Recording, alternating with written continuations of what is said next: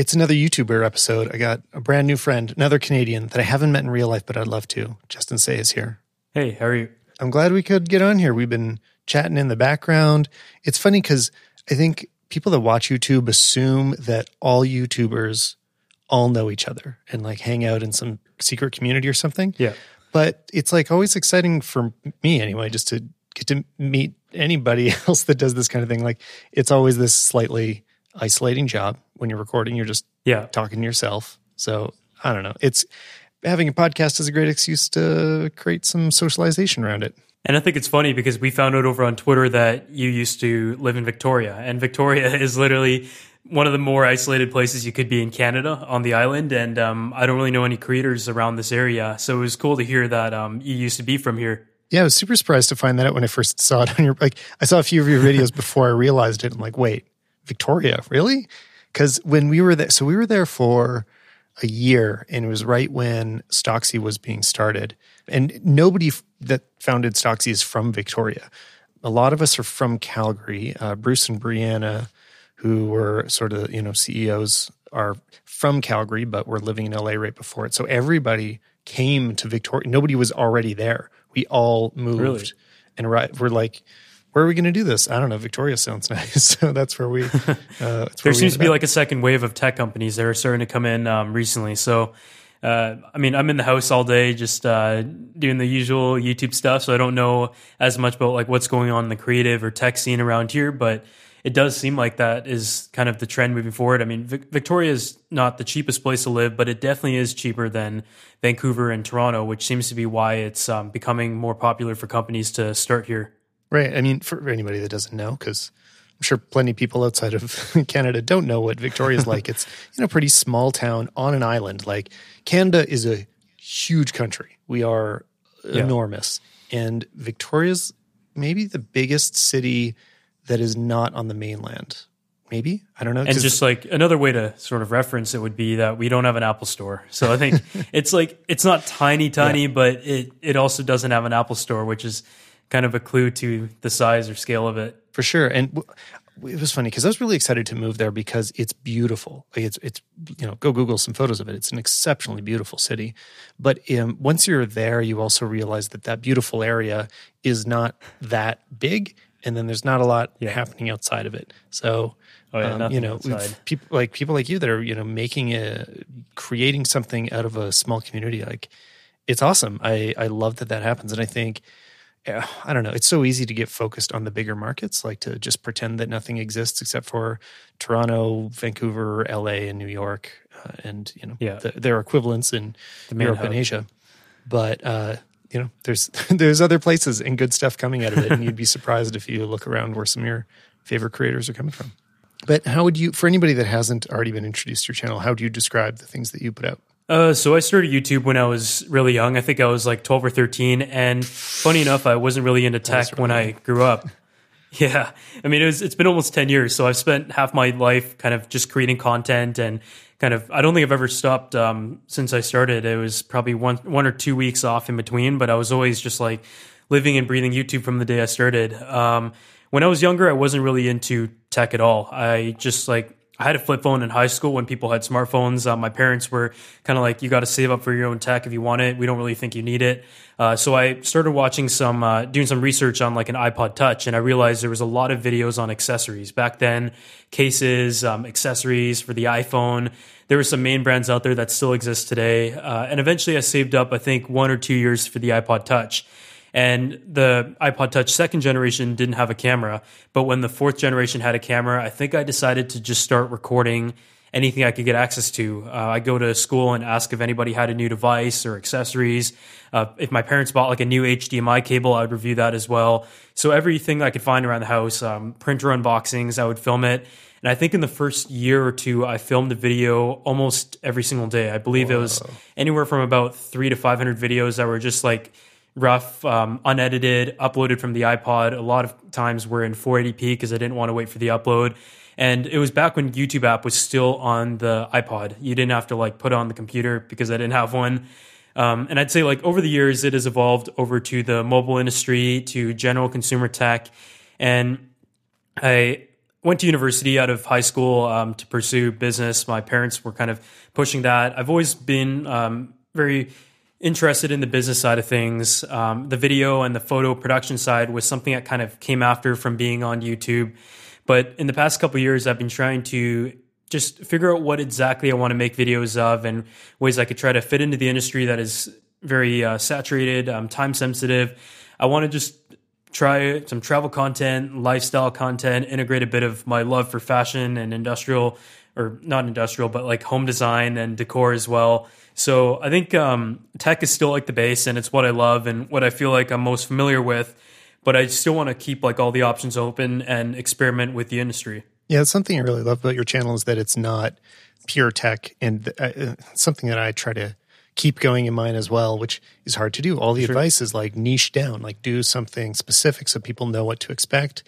That's advice yeah. I would give too. I, th- I, think it is the right advice because you know it's I, tough. Like people love the personality side, I think, yeah. but like sometimes you might have like one or two comments where they're like, "Oh, we subscribe for tech," and when the channel's like many years old or in some cases a decade old, a lot of the audience came from the tech industry. Um, and so it's like, it's hard to integrate new things. And even though people like it or they might request it on one uh, platform like Instagram, you might put it on YouTube and you might get a different response that Instagram might love, but YouTube may be expecting something else. For anybody that is thinking about starting a YouTube channel today from scratch and they know as much as you did when you started, how possible do you feel like it is? Um, personally, I think that uh, you absolutely can do it, even if you're just starting out with an iPhone, a webcam. Yeah. Uh, you can make a go at it. It is harder because most, not because it's saturated.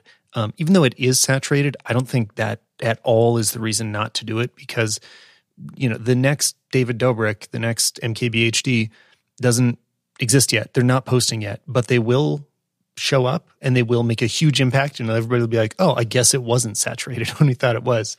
The challenge, I think, is that uh, there's there's a higher bar. Like more content is very well produced, right? There wasn't oh for sure there wasn't an yeah. MKBHD at the time. There wasn't anybody doing that really high level tech production stuff. So you know now we're in an environment where there's a, a bunch of big channels doing high level stuff but I, I don't think people should be too discouraged. I don't know. Like, what do you think the minimum level? Like, what does it take to get into YouTube now? I think like a lot of people might argue that um, a big reason why I have a good following uh, today, even though there is still a long way to go, the bar's been pushed much higher, is because I started back in 2010, 2011. Um, the way I kind of see it is that back then there might have been much fewer creators, um, but there was also a much smaller audience, and the industry was still completely new. Um, today, it is harder to get into it in some areas, but I would also argue that there's much more available resources out there as well. Now that the platform is is much more matured, um, the tools that you have available to you, smartphones having 4K cameras and everything, a lot of the content that is thriving nowadays and creators that have blown up in the past few years didn't even exist five years ago.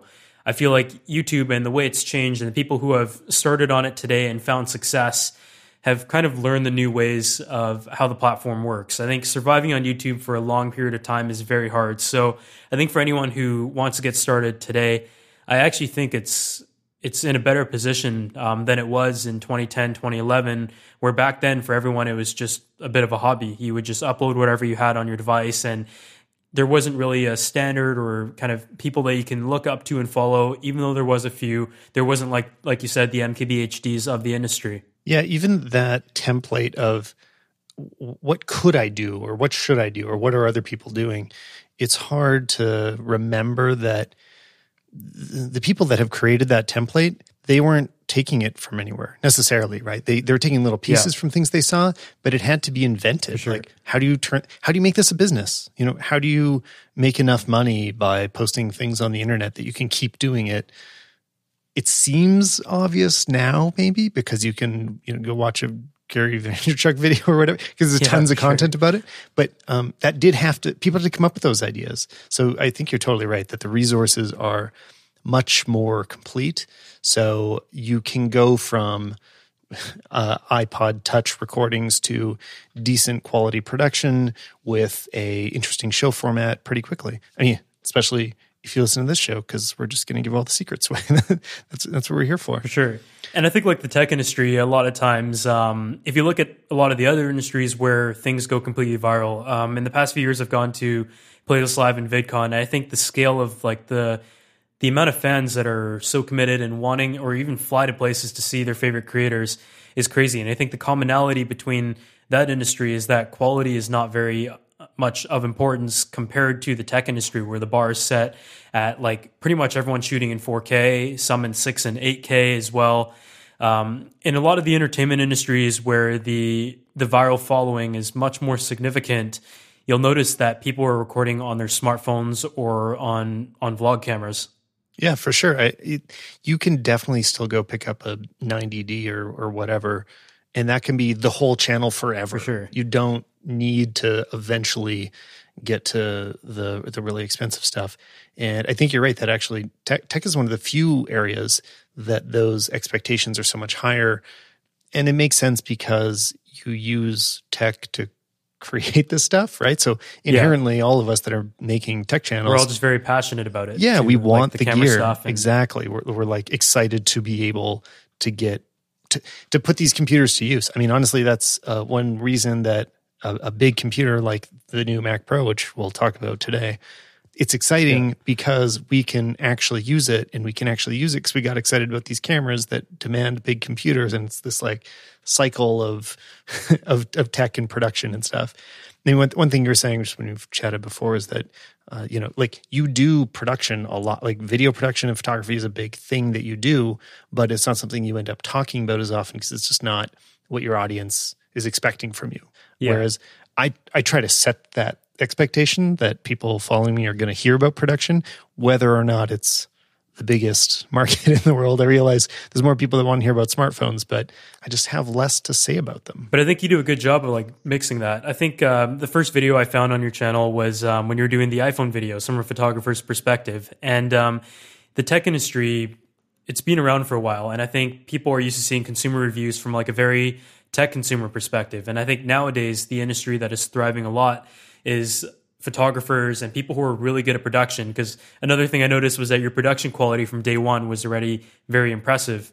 Um, I think people like to see the perspective of um, someone who is specific in the industry and can talk about kind of how it correlates with the professional field and just how good smartphone cameras are nowadays compared to professional gear that consumers might not purchase but are always interested to hear about how the consumer accessible phones and and uh, cameras that are at lower prices now can compare to the professional grade. Yeah, there's this, especially seeing the word pro get slapped on top of every product that came out this year. There's this question of like, yeah. well, what do pros really use? You know, how, how pro does a phone need to be for a professional to put it to use? Which is kind of a, a dumb question anyway, but it still gets you thinking. Um, so that was how I approached the uh, Mac Pro review that uh, should be posted by the time this podcast is out. Whether I don't know if it is or not, but by the time you're hearing this, it's probably available on YouTube. Um, but I sent you an early copy so that we could we could talk about it. You posted your Mac Pro review, so we have lots of Mac Pro to talk about which I've talked about on the show a lot already, but I didn't have one uh, yeah. to use before. It's a very exciting computer for for anyone in production. Oh, for sure. And so th- that was the perspective I took uh, in my video was trying to look at how is this actually useful for people creating things. And I could only really do it from my perspective. I, I can tell the story of what people at a higher level are doing. And, you know, I've had some of those guests on the show already. Uh, you can go back just a couple episodes. We've talked about it a few times, and we will we'll talk about it some more. But from my experience, you know, I don't need to shoot 8K. And not only do I not need to shoot 8K, I don't want to shoot 8K, and I I don't plan to buy an 8K camera, and I'm not rendering anything in 3D.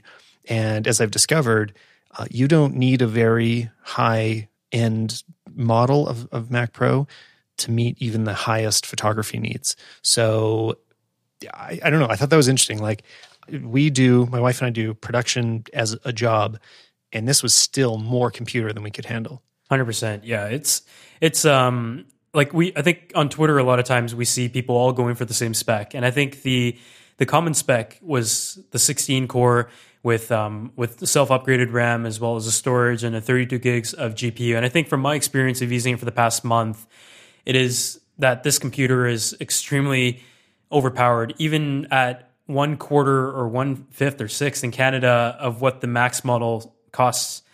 It's it's amazing, but at the same time, it is very over capable of what most people are going to need, even the professional field. Yeah, my feeling was actually it's it's funny because I was really excited about the model that I was able to use. It was 16 cores, uh, 192 gigs of RAM, I think, four terabyte storage, two Radeon cards, the good ones, and Wow. an afterburner.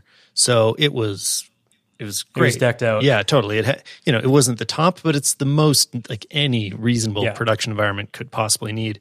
And I really just I couldn't make it sweat. I could never you know really get it going. I could get all the cores going at once. Like there's Yeah. lot- you know, any well optimized software can take advantage of of all 16 cores at the same time. But I couldn't fill up the RAM by a long shot. Very few things slowed it down. You know, Uh, there is there's a limit to how fast I could render video. Like it, you know, of course, there's going to be a limit. It's almost as if it's software. Yeah, like I feel like it's um, software just hasn't been optimized to fully take advantage of it.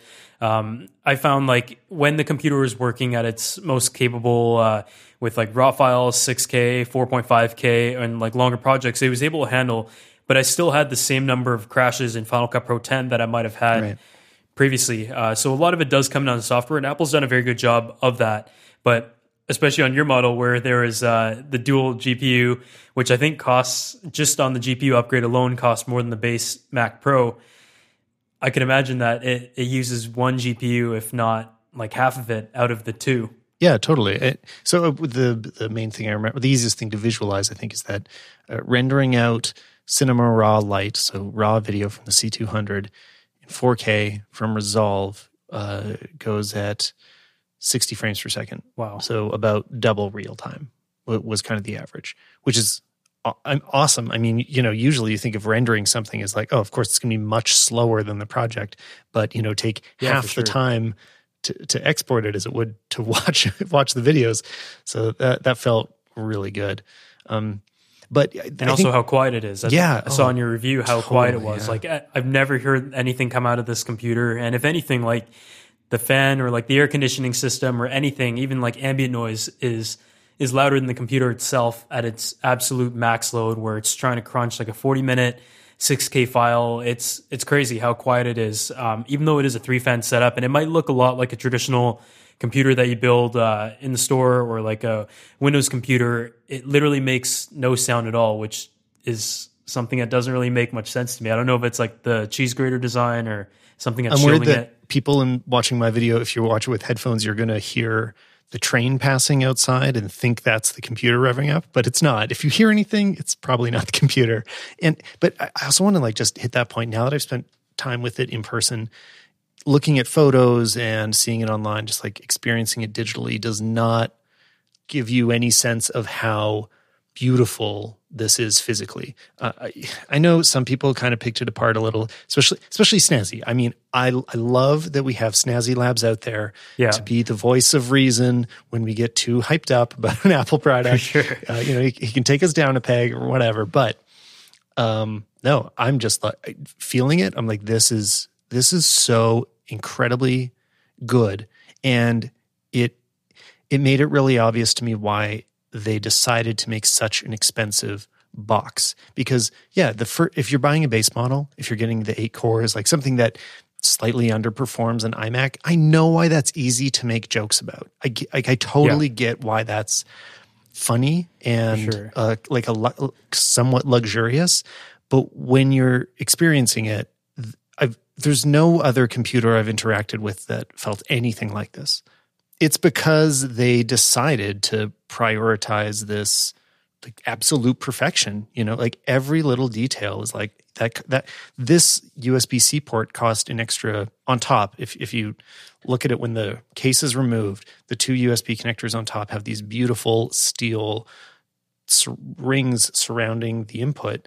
That's hidden. You never see it until you take the top off. I'm like, you know what? That could have been plastic. That could have been rubber. That could have been made of anything, but it's beautiful. And not only did, you know, they spend a few extra cents for the materials, but of course, like every step along the way and every little part of it, they made these decisions not to cut costs. It's flawless. Like I 100% like the design is just like, it's, there's nothing you can really pick apart about it because I feel like the last time I had this kind of moment when I unboxed this computer was the 2011 Mac Pro. Um, even though I bought it used and it was the base model, and unfortunately the performance never really lived up to what it was supposed to be.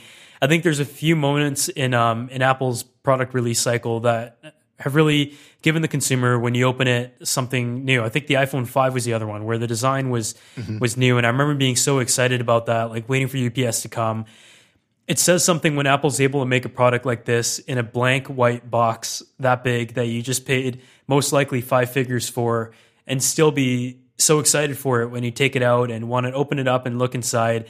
Usually I'm someone who just like plugs it in and wants to use it and doesn't really care about what it looks like inside. I mean, right now it's living under my table, but after opening it up, um, it was like just everything about it is so perfect. You've even got like the diagrams that are nicely printed on the back of the of the RAM case. Everything is very tidy. Um, the screws are all color matched, and there's like the mainframe design. You've also got the touch of chrome as well, and like the small details of like the the pins on the top for the power button, how you can't power up the computer without having the the full case on, that type of thing. I think.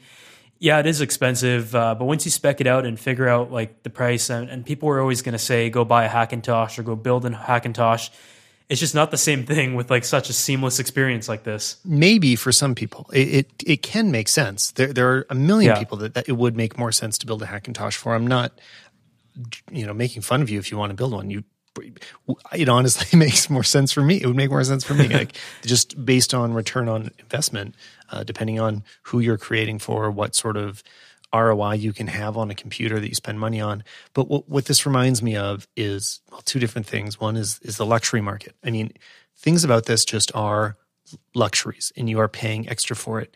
And you know what? That is a real market that exists, and they are willing to pay for it. So I think it's fine for those products to be built. But at the same time, what what this is really for, and what this really makes me think of, is a production environment. Like when you look at a red camera when you you know when you start rigging up an alexa when you turn on ARRI lights when you work with the stuff that is meant to be used in anger every single day and really beaten up all those yeah. design details feel like that.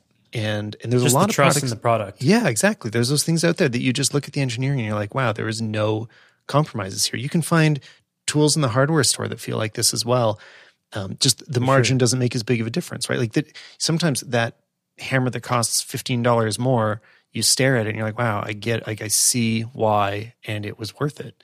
Um, the the thing is, in this case, it happens to cost a few thousand dollars more to get to that point, because there's so many details. It's going to be sold to a relatively limited market. I don't know.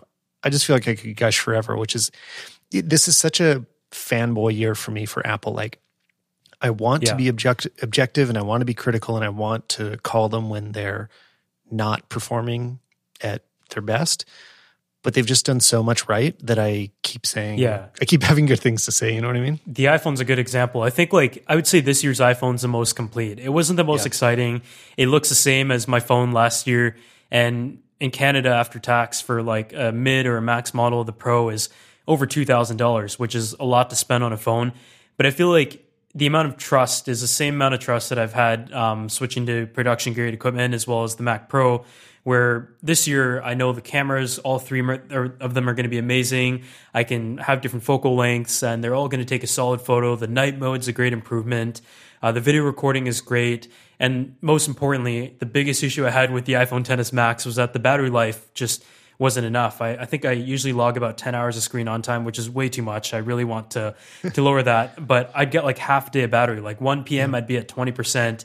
And I would just know that anywhere I went, um, even though I had just bought the, the largest iPhone, I would suffer from bad battery life and just wouldn't have that level of trust. And you'd start to use the products a little bit differently to ration it out and ensure you can maybe get through a full day.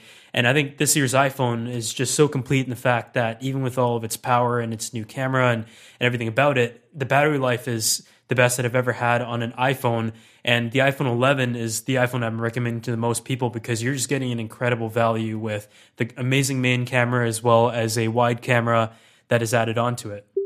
This episode of the Stalman Podcast is brought to you by Timing. Creative professionals include many time intensive tasks like video, photo, and podcast editing. So it's important to know which projects and clients you spend the most time on. But manual start and stop can interrupt the creative process and break your flow. That's why timing tracks your time automatically with a breakdown of time spent on each app, website, and document. Timing has some special features for creative professionals. It's the only time tracking app that can automatically record which project you're working on in Final Cut Pro.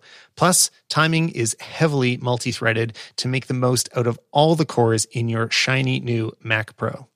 If you're anything like me, and in this case, I hope you're not, when you first launch timing and see a report of how you've been spending your time, you'll notice all these little places that it's just been slipping away and you didn't quite expect to have been, uh, you know, I don't want to say wasting it, but maybe wasting it in some places that aren't so productive.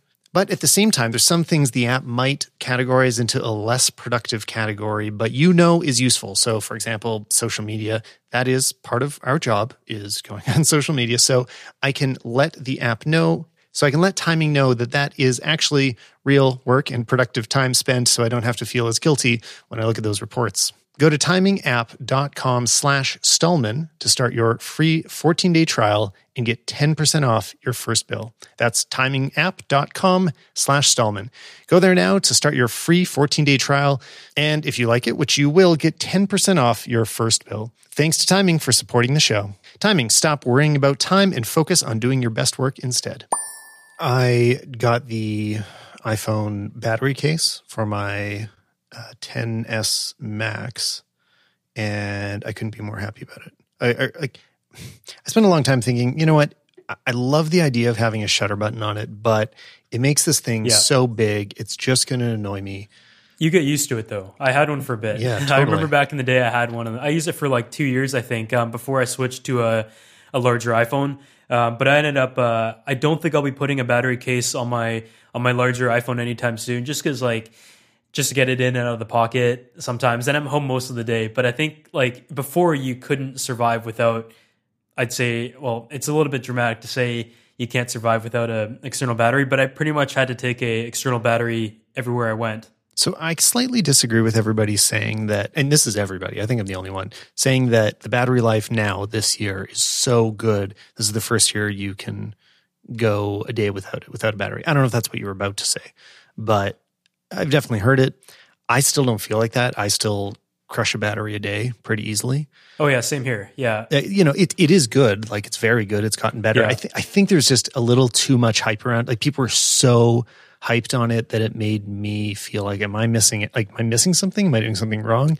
But I, I think that's all it is. It's like, it is really good. It's better than it's ever been, but it's still not really a full day if you're taking photos and videos and stuff. I think half the hype is because last year's was so bad. Well, yeah, I, yeah, like, I yeah, feel like the 10s controversy, had, totally. Yeah.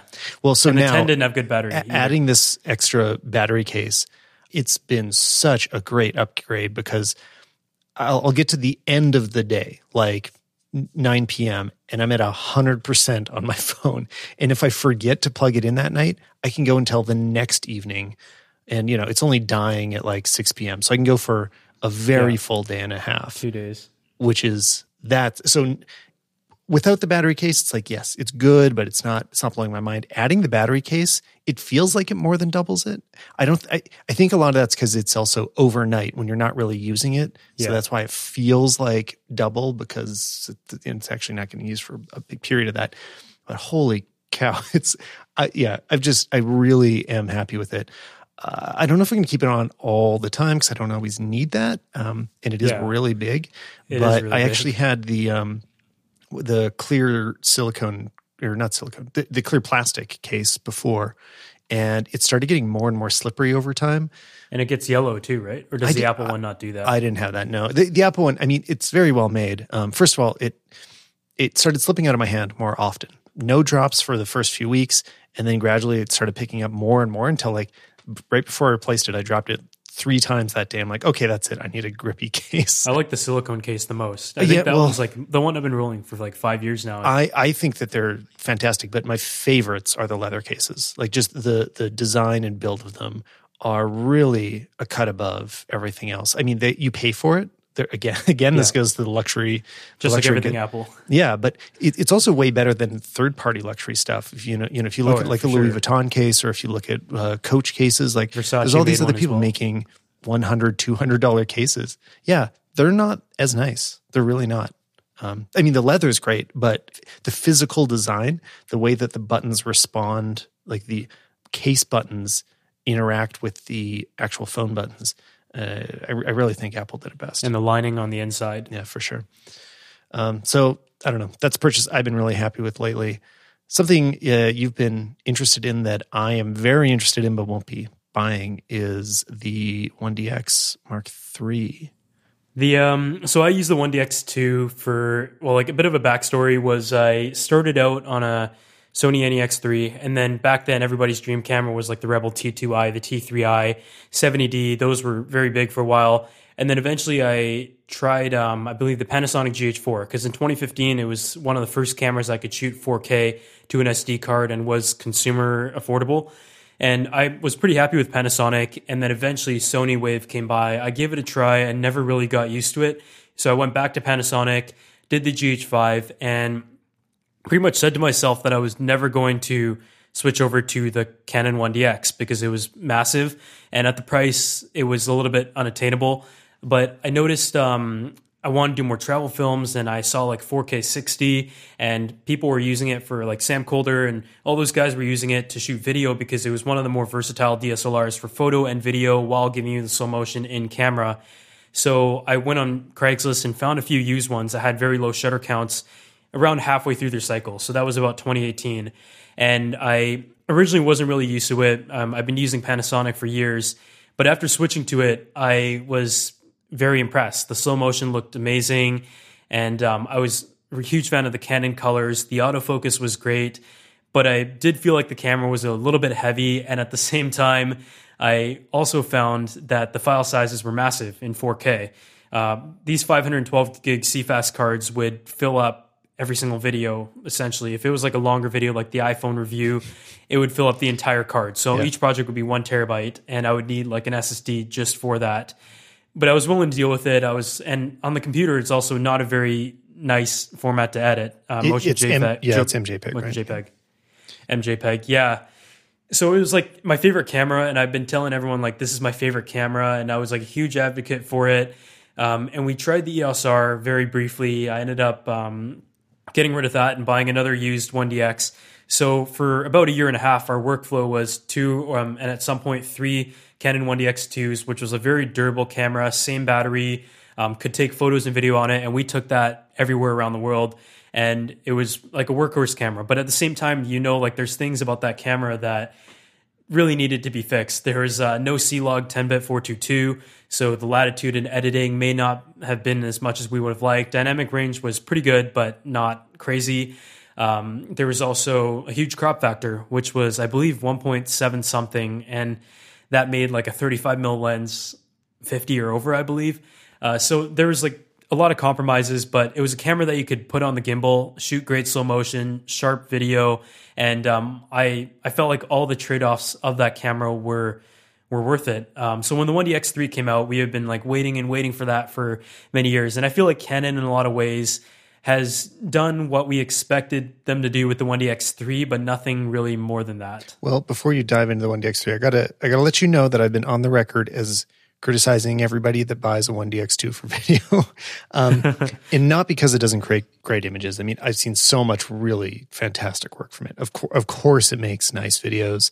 It's just such Yeah. a strange camera to have become common for video to me. Again, it's like whatever works for you. So the fact that you've been able to put out great stuff with it, but I, I was always super frustrated with the 5D shooting motion JPEG. So I literally never shot 4K on my 5D, even though it, it'd probably be pretty similar, 24 frames per second. I bet it'd look. I actually rented a 5D a few times Yeah. and never shot video on it. So like when it was time to switch over to the 1DX, it was like, well, I guess we come back full circle because I remember hating the 5D. Well, and the the file size is just not an option for me. Like I'm not going. What do you do with one terabyte? Okay, wait. Let's circle back to that afterwards. How you actually manage all that footage. But yeah, I mean, it really is a struggle to deal with that much stuff coming through. So to me, it, it wasn't really an option. The reason I want to talk about the new 1DX is because I'm frustrated that this now looks like one of the best video cameras that'll be available in 2020. You know, I'm already very hyped about the uh, C500 Mark II. Um, just behind that, uh, not quite as much, but the Sony, uh, the Sony FX9, um, which you know also also looks pretty great. I'd prefer the the Canon, but um, now all of a sudden we've got full frame, 4K, RAW 6.5K, 5.5K, I think. Uh, oh, right, right. Sorry. Um, 6.5 something else.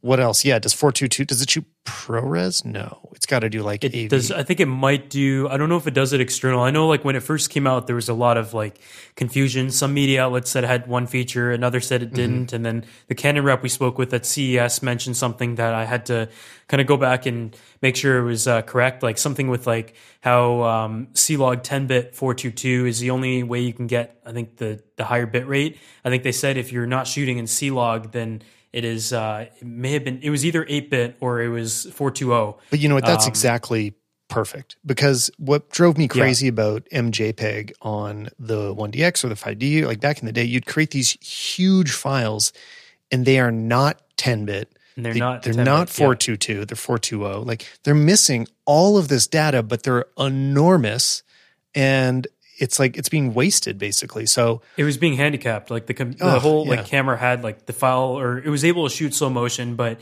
it seems like they elim- they didn't have focus peaking, they didn't have um, C log, and they didn't have the the file format that people might prefer. It almost seemed like I don't know. They were giving us hints of it, and I feel like when the EOS R came out, it had every feature that the 1DX should have had, uh, except for the ability to shoot 4K 60, which for travel films is something that is very important, especially with a camera that doesn't have stabilization. Yeah, so I've been I've already been a little frustrated comparing the 1080. Uh, I I'd heard so many good things about the 1080 on the on the R, and I see people use it. Yeah. You know, I see creators that do fantastic work making beautiful things with it. But once I open it up and I'm looking at it uncompressed, it's when you're I, I talked about this on a previous episode, but when it's full frame, it's a lot softer and it's more about the I noticed that too. yeah, it's more about the crop than the format. I think you know if you shoot 1080 cropped, it's it's sharper. Um, on a recent project, ended up with a lot of banding in the background because we had a very smooth gradient, and there was two EOS Rs set up. One was shooting 4K, one was shooting 1080, just so I could get full frame because I needed that one to be wide. And then we had the C200 as the primary camera. C200, of course, looked great. Um, the 4K EOS R also looked great, but then the 1080, tons of banding, looks very soft compared to the others. I was, I was really disappointed by it. For sure. Yeah. I think like there was something that I noticed about the one, the, or the ESR that the video just wasn't the same as the 1DX, even if I was shooting like 4K. Uh, I tried the C log. I almost feel like it was a bit like the Canon 6D Mark II, where 6D was like a very popular camera when the 5D was out as well. But when the 6D Mark II came out, for some reason, the video from that camera just didn't look as good as what it should have looked like on perhaps like another Canon DSLR. Yeah. So my overall impression now that I've been using the R for a while, I feel like I can say it's an awesome B camera. Like it's a really great choice as a backup, as something smaller that'll just fit in your bag, as um, you know, uh, something very versatile that's good enough for a lot of situations. But the physical controls suck. Like uh, I've been frustrated by them a lot, and there's, and I, don't think it's me not getting used to it. I think there were some wrong decisions that were made. Um, but you know that hopefully they will get past that. I don't think it's going to last forever. Um, but it, it's a transitional camera. You know, we're going to look back on it as like the 5D Mark II, where it's like, yeah, that was on the way to what the turning 5D point. really became. Yeah. So Yeah. I, I, I you know, it's the first of the mirrorless for Canon. They did very good for coming out of the gate, but it's still got a long way to go. Um, anyway, yeah, I, this is going to be a really interesting year with the uh, 1DX3 just being near the top. I mean, it really might For sure. create images that it should be competitive with the uh, there's C500 too, which costs twice as much. It's fifteen thousand dollar camera versus the one DX3 is what? Uh, well, it depends. I'm thinking U.S. or Canadian price. In Canada, after tax or with BT BC tax, I think on the pre-order it was about a thousand, a ten thousand. Well, yeah, BC tax is like a thousand bucks. yeah, about double of Alberta. But yeah. Yeah, I think nine thousand um, is the what I noticed actually is Canada if you convert the American price to Canadian, in Canada, you're paying a premium as we usually do, but they actually have a much better pre-order bundle in Canada than they do in the US. I believe in the US you get a 64 gig CF Express card, which people who had to spend money on the CFast cards, that kind of sucks. But in mm-hmm. Canada, I think um, the price for the camera was 8,999 plus tax, but you get a 512 gig card as well as a spare battery, which alone is about $300, and also the card reader. So it's not a cheap camera, but you have to remember that the 1DX3 or the 1DX line in general is a very Olympic camera. They release it on Summer Olympic years, from what I've told, been told. Um, the speed of that camera is crazy. The megapixels are a little bit lower than perhaps the the the 60, and that's because the file sizes. Yeah, they're uh, exactly where I want it to be yeah, I, I like the file size. I'm totally happy with it. And and I mean, we are just talking about the video. The video features are what catch my eye because it's weird that it is such a good video camera. You know, I, th- I think basically Canon decided that the 1DC is not a line they wanted to pursue. So they're like, look, let's just throw all of these features into the 1DX. That'll be the camera. Um, and there's actually something recently, this is a bit of a tangent, something about the C500. I had said that, oh, yeah, that is what I wish I could have got instead of the C200. I still kind of feel like that, but there was something I noticed in a Potato Jet video the other day that he said the battery life is about half the C200, which made me feel a little bit better about keeping the C200. That's actually that can be a really significant thing. Needing twice as many batteries, it can kind of suck. Yeah, for sure. But, but I mean, yeah. like the Blackmagic. Yeah, Blackmagic. Blackmagic's been very popular, but the battery life of 30 minutes just makes it Oof. kind of a, a camera that I I can't really consider. And even on like the yeah. red, I think like it depends on the, the size of battery and the camera already weighs 10 pounds. So what I've been doing a lot lately is plugging it into AC and just walking around with the cord, which I'm kind of okay with just because of the latitude. But I think like there's a lot of game changing cameras on the market at the moment. The Canon 1DX has a great battery life. Uh, about I'd say about a day of shooting, uh, you'll get about two batteries needed. Um, if you're shooting like 4K 60 quite constantly, which is I'd say as much as you could ask for. But there are cameras that are coming out like the Blackmagic 4K, the 6K, which are really good cameras. Kind of like when uh, Sony first started launching 4K cameras that were small, but the battery life is 30, 35 minutes. And it's just one of those things that you're going to have to deal with. Um, I remember when I was on Sony on the A6300, I'd have to travel with six or seven batteries at a time. And they were all pretty small. But just like when you're filming, you'd have to keep in mind oh, I might have to change the battery in 20 minutes. I hope I still have four more of them left. Um, I have to make sure this clip doesn't run too long because of the battery life. I just got a crazy battery in. Um, so the, the D&O sent me this battery that's 900 watt hours uh, which wow. I can't really wrap my head around. A standard, you can't fly with that. Yeah, no, that's yeah, that'd be very illegal. Uh, a standard V mount battery when you stick it on the end of like a cinema pack, like often that's around hundred watt massive. hours, right? Yeah, so mine is hundred, I think. Yeah, hundred because that's what you can fly with. So a lot of people use hundreds. Yeah. You may use two hundred if you're on a bigger set, but nine hundred. So they, they also along with that, sent me a, a, really interesting light that I've been super happy with the uh, D&O 180 watt Pro LED. So it's like a panel, 180 watts, so it's super bright.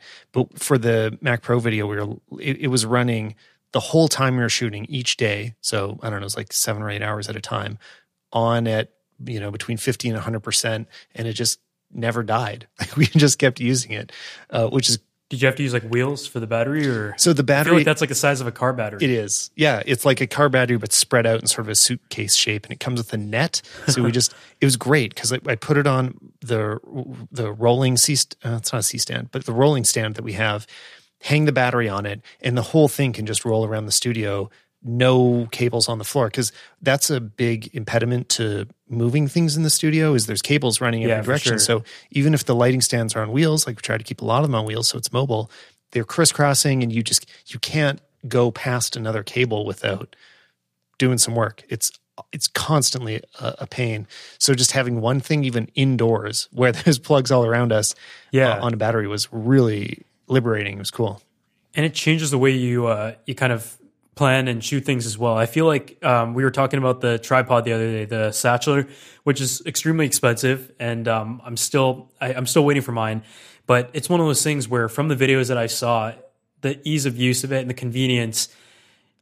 In terms of a creative perspective, it it changes the way you kind of set things up. You're more willing to move something completely across the room as opposed to plugging unplugging everything and resetting it. It might sound a little bit crazy, but I feel like on like when you're producing a lot of videos and at a tight deadline and you want to try to push it the extra mile or do something a little bit extra, it does make a difference in the long run. And these are all like products that last for many years to come. Yeah, oh, I mean a lot longer than the bat, the camera bodies we're talking about. Oh yeah, the batteries, the bodies are Another example is I uh, got the HDTX from Deity, which is the wireless receiver or transmitter for a XLR input. So the way that I'm using that, that instantly became really useful around the studio. Again, this is indoors. This is where I can easily run a cable. Is just plugging it into the back of the boom so that there's no cable running to the camera or to the external recorder. All of a sudden, having one less cable means you can move stuff. I can just move the boom around anywhere in the studio completely free, no tangle. Like the wires become the biggest issue sometimes. And then the, the really nice thing about the Deity is it also has an internal micro SD. So you can record a backup uh, as you go. I've actually been having some issues with the Deity Connect with the wireless receiver. And I spoke to them. They're going to send me a new one because I, I guess their warranty thing is like they don't even, if there's a problem, they're going to fix it. So uh, a, a new Connect is on its way. Hopefully that resolves the issue. But just recording to that uh, micro SD card was way easier than you know also having a audio device attached to the pole, right? Like you, I could put the MixPre three on the pole on the same Yeah. stand as the mic, and that could help with it. But that's a lot bigger, and still cables involved. And I got to get another battery, and um, yeah, no, the uh, HDTX, awesome addition. Yeah, things just seem to like like it's just funny because like things in the beginning are very simple. I think like one camera type of thing, and back then it was like the iPod, and eventually you're like, okay, I'll add this one thing, or I'll change my gear set over to another product, and then all of a sudden it's like 50 different things, and then each year or like at a period of time you want to like simplify it, and then eventually it starts to kind of stack up, and all of a sudden you've got four wires again. I remember back in the day it was just like a voiceover or like a shotgun mic on the camera, and now it's like uh, I didn't really want to get like an external recorder, but then after you hear the sound quality, um, with exception to the echo from my Mac Pro video, you're like, okay, this mix pre was worth it. Everyone was right, uh, that type of thing. And then it's just like one thing after the other. This light is good. The Aputure 120s become like almost like a YouTube standard for great lighting at a great sure. price type of thing. Yeah, the and I mean for me, I'd say the 300D2 is like that's that should be the new standard. I know you have to pay a little more for it, but that extra power once you have it, you'll find a way to use it. Um, yeah, I mean, there's just so many great options out there. You don't. Uh, let's go back to our original conversation. You don't need them. you can. St- I think you Yeah. can still run a successful channel without them, but it really opens up 100%. such cool possibilities. The, the last thing I want to touch on um, is storage.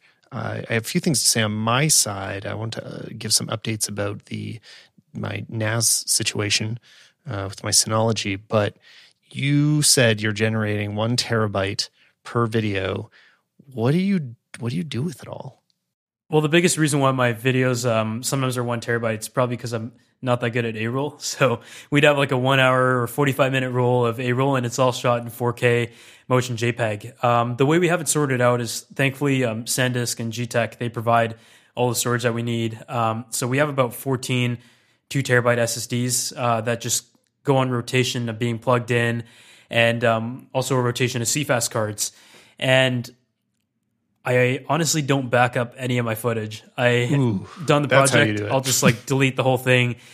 I hope I start making videos to the point where I'm proud of them that I'll want to keep them and archive them for years to come. I Oh, think okay. like for travel films, we always save it. But Wait, wait, sorry. So you said you don't back it up. Do you? Are you saying you don't? You don't keep it? uh, yeah, we delete the uh, delete the event right after. So I, I have recently decided that for tech videos that are just like B-roll of a product, you know, there's no traveling, there's nothing, there's nothing other Yeah. than products.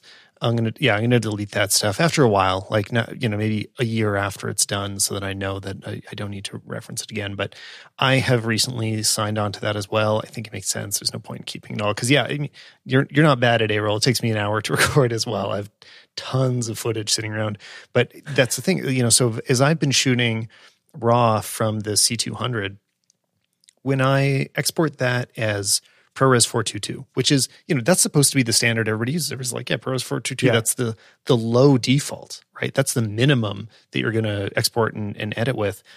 Those are bigger than the raw files. And I don't know if I'm doing something wrong, but that's just what happens anytime I create them. I haven't found a way to make. Oh, ProRes, yeah. I think like the standard right now for um, YouTube export, I think most people are doing a. Uh, although, although wait, just to clarify, I'm also not saying that that's not necessarily for my final export. It's that I convert oh, my I raw see. stuff to ProRes 422 as my working files. So all of my, you know, my one hour of A roll, that's all ProRes 422 4K. Oh, that makes more sense. Yeah, because yeah, I was thinking like I know like for like video exports to YouTube, people use um, H.264 usually. Um, yeah. But what, from what I've found is um, at least with RedRaw, we just drop it in and edit it in the timeline. We don't do any sort of transcoding. But what I found was that the files on the 1DX2 are actually larger than uh, 8 or 10 to 1 compression uh, RedRaw 6K. Uh, I just I, I, don't I don't know I don't know the solution. I think maybe it's just deleting more.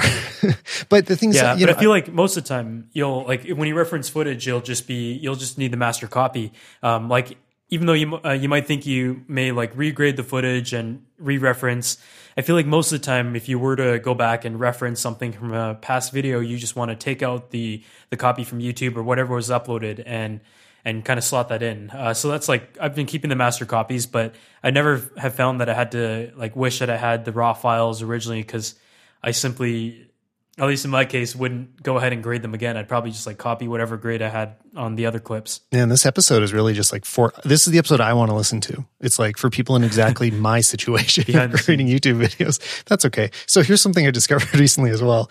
When I, I realized that also creating those um, the neutral files, because okay, you take raw from either C200 or could be from Red or whatever, and then you want to transform that look into something that is neutral before you start adding any sort of film emulation or your LUTs or whatever, your like your look to it. You want to yeah. neutralize it and just give it a Rec 709.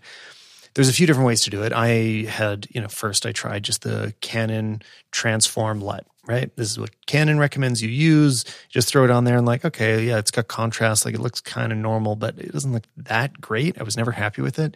Using the Alexa LUT, I found looked much better. And um, Armando and Crimson Engine, they made a modified version that got the C200 looking even closer to the Alexa. So that's what I had been using. And recently, I tried using the internal resolve, what do they call it? Uh, RCM, which is basically their built in way of interpreting the log footage and giving you a Rec 709 look. So if you're if you've ever heard about ACES, which is the Academy of Motion Picture Arts and Sciences method for doing this. So it's that's probably going to become the most widely used way of converting log to Rec 709 in the future. But right now, uh, you know, the the Resolve thing is already there, and basically you just say you tell Resolve this is the footage that you're looking at. Can you please convert it to this uh, delivery uh, color space, so Rec 709. I and I, I, realized the way that it transforms the footage looked way more natural, like way more ac- correct. Yeah. And I, I, I was being blind to how much using these transform LUTs were just totally coloring the, the look of it. And in an actually, in a really nice way, I found. I actually still have been going back and using the Alexa LUTs because I just found it looks nicer. Like it's it's more aesthetically pleasing, but it smooths out the skin a lot more. It retains less total detail. It looked a lot less real. And it really drove home the point to me that, like, this, the data you get out of your camera is just a bunch of numbers. And the way that it looks is completely up to you. And it might, I mean, well, unless the data is not there, which is unfortunately, that's really often the case. You know, like with the EOS R that I was complaining about, the data is not necessarily always there. If you're shooting on a bigger camera that has, you know, raw 10 bit or 12 bit codecs. You know, th- there yeah. is more going on. Um, anyway, I, I just thought it was really interesting seeing that difference. And I think if anyone out there is currently grading footage and just using using a basic LUT that they came across to do everything, you should take one step That's me right further. now. yeah, I mean, tr- so try this RCM thing. I'll I'll put a link in the show notes with the Yeah, I think like once you find one way that you think looks good, Right. it's very easy to carry it on for every single video and do things the exact same way until you have like a bit of a turning point where you see something new and can't unsee it um, compared to what you were doing before. And I think like that's sort of what I, I'm trying to figure out like new LUTs and stuff. But we've been using like Steel Teal for a lot of videos now and all the travel films and. It, like that it is important to like experiment and try some new things. Well, uh, you, I think, yeah, you should definitely at least try it. It's pretty easy to do. Um, and yeah, it'll make you realize there's just, there's more going on in your footage than you thought. Also, in, I got to read about this more, but I think there also are, there's things missing in LUTs. Like it is a simpler algorithm. It's doing a less complex transform than is possible. Um, in terms of you know i think it's something like it's a it's a 32 bit operation with a LUT and there's like a you know it's like a 32 bit floating point operation in resolve or whatever stuff that uh, i don't actually understand. But uh you know there, there are different levels of complexity and it's hard to understand them. That was actually so kind of fun moment for me is on a recent episode of the go creative podcast there was special guest Steve Yedlin, who is the cinematographer behind Looper and Knives Out, which is what he's talking about on that, and uh, The Last Jedi. So Star Wars cinematographer, you know, very top of the world. And I read his blog all the time. He has incredibly useful information. But the best part was he answered my question on the podcast, which was very cool. And um, and then I went and I was a guest on the show. So I don't know if that episode is out as of now, but you should probably go check out the Go Creative podcast because I'll be on it soon in the company of Star Wars cinematographers, which makes me feel really good. And I absolutely, well, I mean, I think we all know that I don't, I'm not at the same, I'm not in that same boat. Uh, I don't know how I ended up there, but it was fun to do. Yeah, so I actually just watched a Knives Out um, trailer uh, a couple days ago because um, I right now I have a um, a friend who who works with me, and um, he he doesn't really have a background in photo and video, and it was sort of like a uh, he's like a, like whenever I need a camera guy, he can help out. And um, recently, we've been using the red, and he's been having a lot of interest in the whole like cinematography thing. All of a sudden, uh, whereas before it, it was less of an interest. Um, and uh, he came to work the other day, and he was like, um, "Oh, I just saw a trailer for Knives Out, and I feel like it it looks like it was shot on a red." And I was like, I was like, okay, that's cool. Like, let, we'll go like take a look and see what see what camera it was shot on, and um, to look at the cinematography because I definitely don't watch as many movies as I would like to. Um, so to go and like see the trailer and now like compare the cinematography, the color grading, and um, the kind of equipment that they use in production film, and being able to kind of look between like an ARRI, a film cam, and and everything is is something that I'm very new to. But um, it, it's funny that you brought up Knives Out because it was like the first movie trailer that I've looked at in the past few months. Well, I really strongly recommend watching the movie and then, yeah, listening to this episode of, of their podcast because he did a really detailed breakdown and you start to realize that there's way more going on than you thought. Like, oh, yeah, for you, sure. you you look at it and it's like it feels very filmic, but the the way that that look is generated is I don't know. There's a lot there. It's really cool. Last thing I want to touch on, and I, I don't know, maybe I, won't go too deep into it. I guess I'll follow up more on it later. But is uh, I just want to follow up the Synology that I had and that I've been working on backup. I've been trying to manage some storage. One of those things is I've been deleting more files, which I think is going to be helpful. But uh, a huge upgrade that I made to my whole workflow around this was actually putting Velcro on the back of my laptop. I finally decided to let my MacBook Pro become a mess and ugly and i'm so glad that i did for a long time i you know i had a few stickers that i was like i don't stick i don't put these stickers on the back but i don't you know i don't want i don't want to like look cheesy or whatever because it's got to show up in youtube videos and then finally anya just put one on when i wasn't looking like just a random sticker and i was like great now it's a mess sticker. yeah, it's like it, she like broke the seal. So I put all the rest of the stickers I had on it and Velcro sticks, sticky things, and I put that on the back of a Samsung T5, uh, card reader, my USB C dongle, all the things that need to be in, in my laptop all the time, and it instantly changed my life and feels so good because now They're not sitting on the desk, desk next to it. They're organ- They're hidden from view. They're just behind the computer on an airplane. They're plane not dangling off Yeah. the side of the seat. I'm just. It was such a quality of life improvement. Um, and then it meant that use because previously I was only keeping like one or two projects on my local drive because I you know I, I had to have some of the stuff that I'm working on just always available, and then Yeah. a lot of the other stuff was being kept on five terabyte slow spinning disks. So now with the Synology, I've been using the USB copy method.